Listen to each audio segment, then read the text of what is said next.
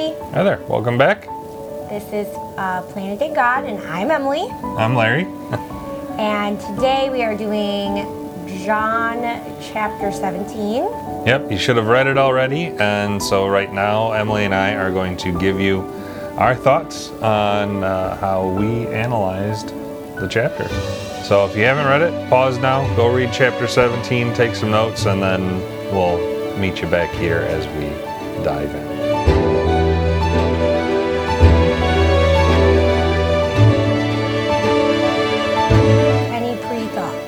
Yes, I do. So, this section, chapter 17, is commonly known as the high priestly prayer.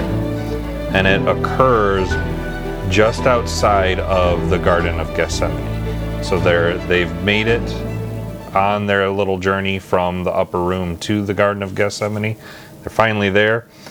Uh, and from this cha- chapter, we can learn from example how we can model prayer, which I thought was is really cool. So as you're reading through, look through and analyze how Jesus is praying, and then see, okay, how can this be a model for our prayer life?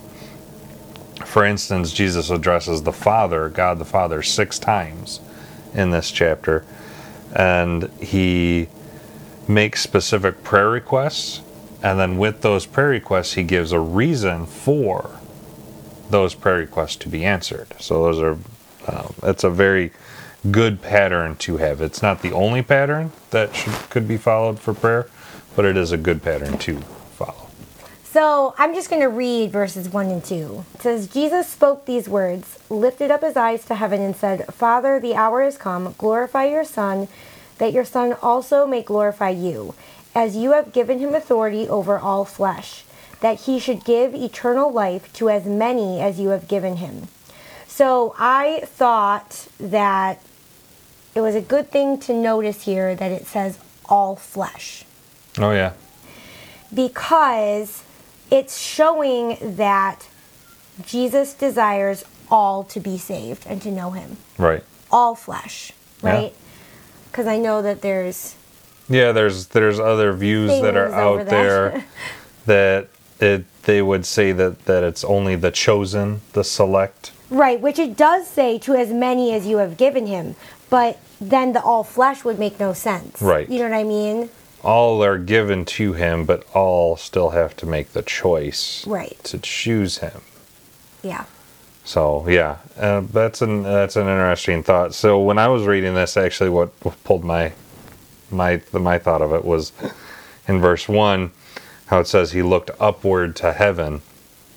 Um, it's interesting to note that this is would be a common prayer practice back in that that day, whereas today, you know, what do we teach the kids? Fold your hands, close your eyes, bow your head. Right when we pray, but Jesus he looks upward to heaven and and you even see like in Luke chapter 18 verse 13 with the parable of the tax collector he the tax collector when he's praying doesn't feel worthy so he bows his head and beats his chest. So it just is it's interesting just to note the posture that Jesus uses. He's looking up to heaven and praying. Um, it's not that our mm, you know fold your hands close your eyes bow your head.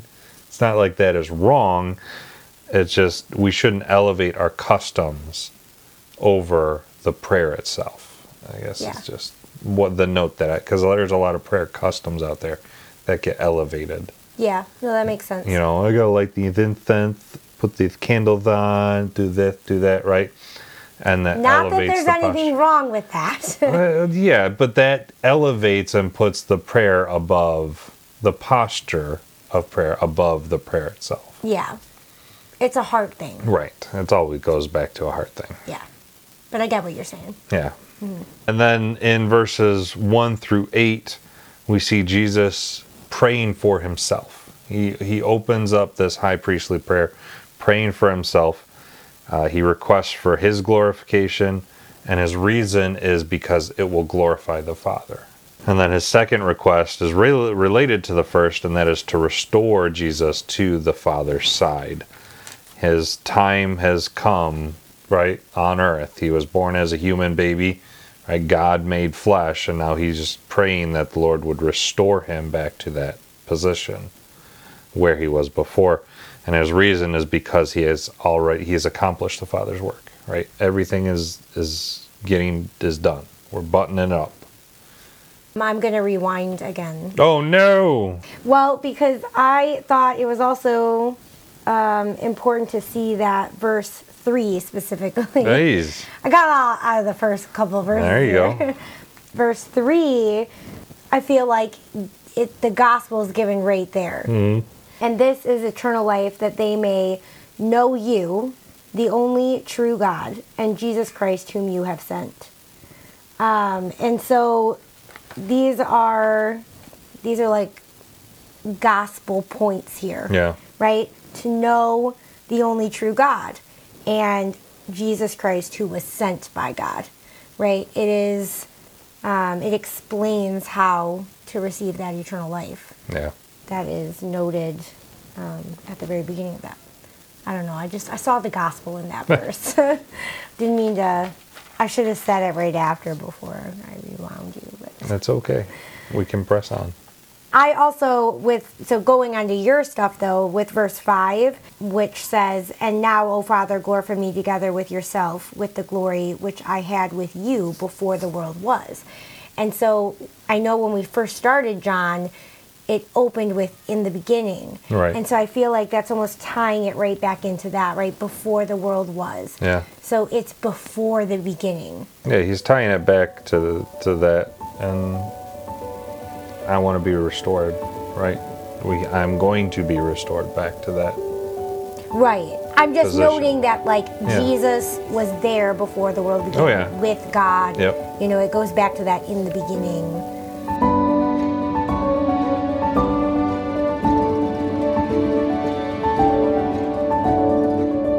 And then we see verses 9.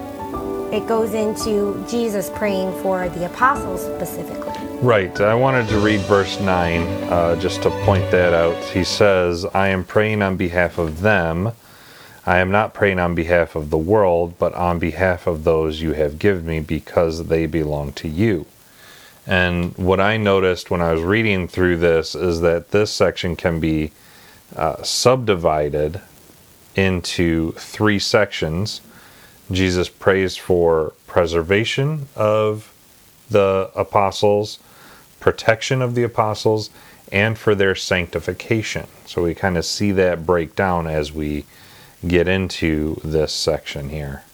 I love too that, you know, he's nearing his death on the cross. Yeah. And yet he's taking the time to care and pray for That's that's why he's praying for them though is because he's nearing the end right. and he knows what they because he is God, he knows what they are going to go through. And so he's going to, he wants to pray for them and he's praying out loud so they can hear it. Verses 9 through 14 that is where Jesus prays for the disciples to for the Father to keep the disciples safe. So he's praying for their preservation. Uh, we see that in verse 11. Holy Father, keep them safe in your name that you have given me. And then through that, Jesus gives five reasons that the Father should keep them safe. I thought this was cool. Uh, first, that they belong to the Father, just as they belong to Jesus. Jesus is leaving and will not be there to protect them. Uh, they would be united as one with Jesus and the Father, as they are united, because the Jesus kept them in the Father, except for Judas, who had to be let go so that Scripture may be fulfilled, and because Jesus had given them His word that He would keep them. I thought that was really cool to see those promises and those reasons why. Well, it's cool too that knowing that he's praying, right? That we can pray with that same kind of concept, like you were saying. Yeah. Verses 15 and 16, Jesus then moves to praying for their protection. He prays for the protection of the apostles, specifically that he that they would be kept from the evil one. The reason is that because the apostles are in the world but not of the world.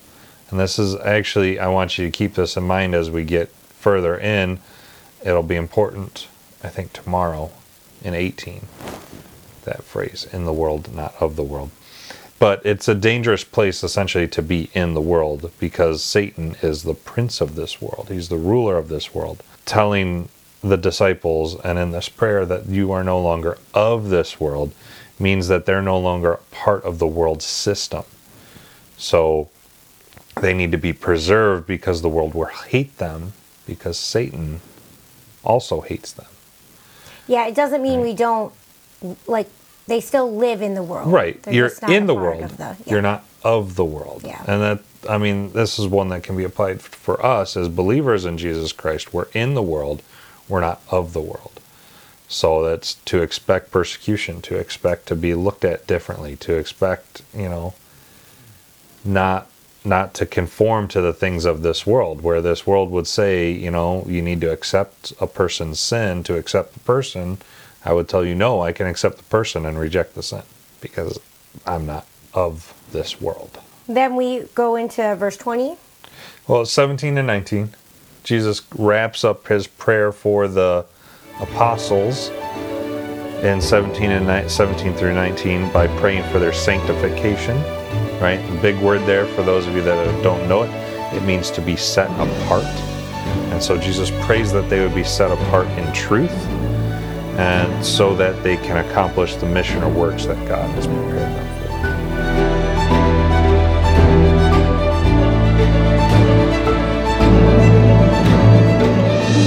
Then we get into 20 through 26 that's how i broke it down I was just kind of going by the verses. I know. Um, well, so I, I, I, I guess for me, when I looked at this chapter, I, I broke it down into the sections of who Jesus prays for. He prays for himself, he prays for the apostles, and then now, as we're getting into uh, 20 through 26, which wraps up the chapter essentially, Jesus moves into praying for all believers. This is the prayer for us, essentially. We see that verse 20, he starts that off. I'm going to read it. I am not praying only on their behalf, but also on behalf of those who believe in me through their testimony. Now he's praying for the people who are going to believe based on the testimony of the apostles, which I thought was really cool.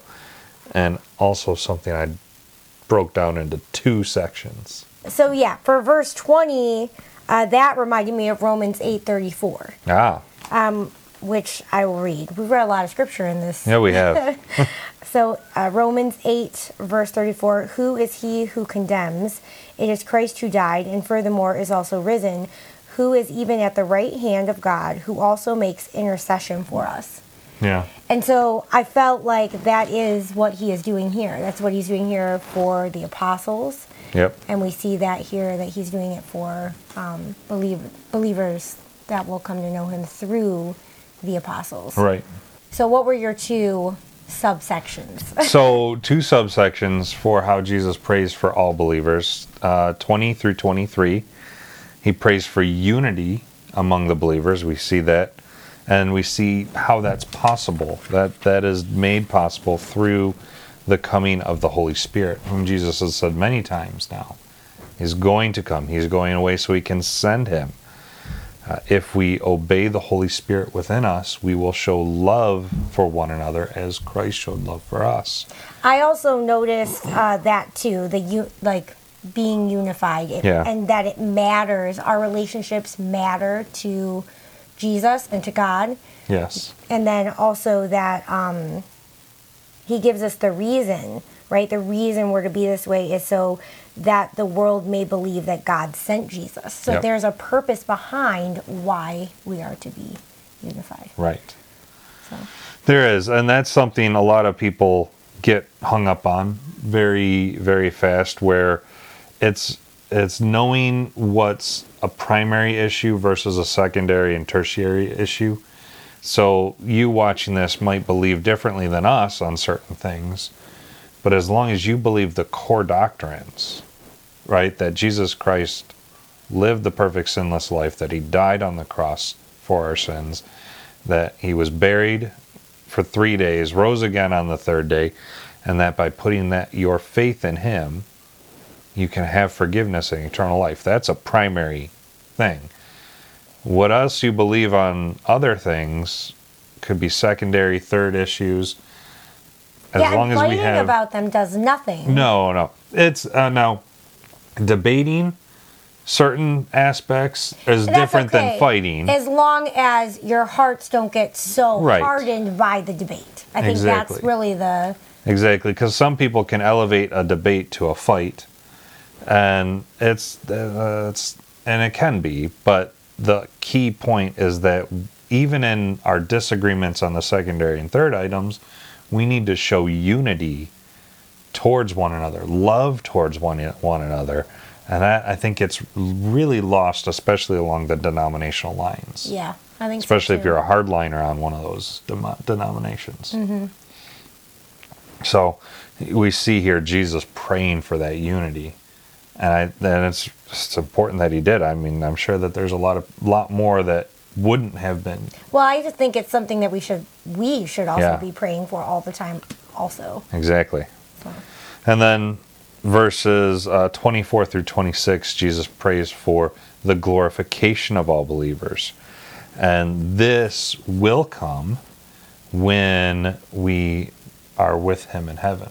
That is when we receive our glorified bodies. That is when the fulfillment of this prayer occurs. Uh, so I'll read verse 26. It says, And I've declared to them your name, and will declare it, that the love with which you loved me may be in them, and I in them.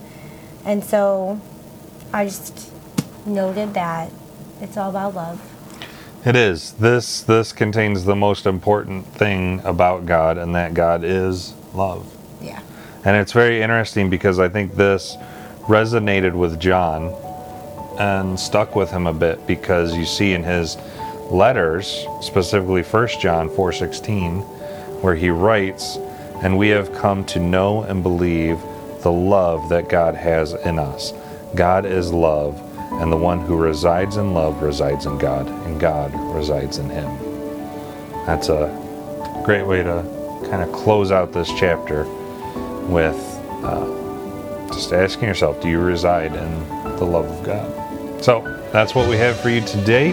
That would be John chapter 17. Go ahead and get ready to read chapter 18 tomorrow. And be sure to join us as we reveal our thoughts for chapter 18 in the Gospel of John. All right. See ya. Bye.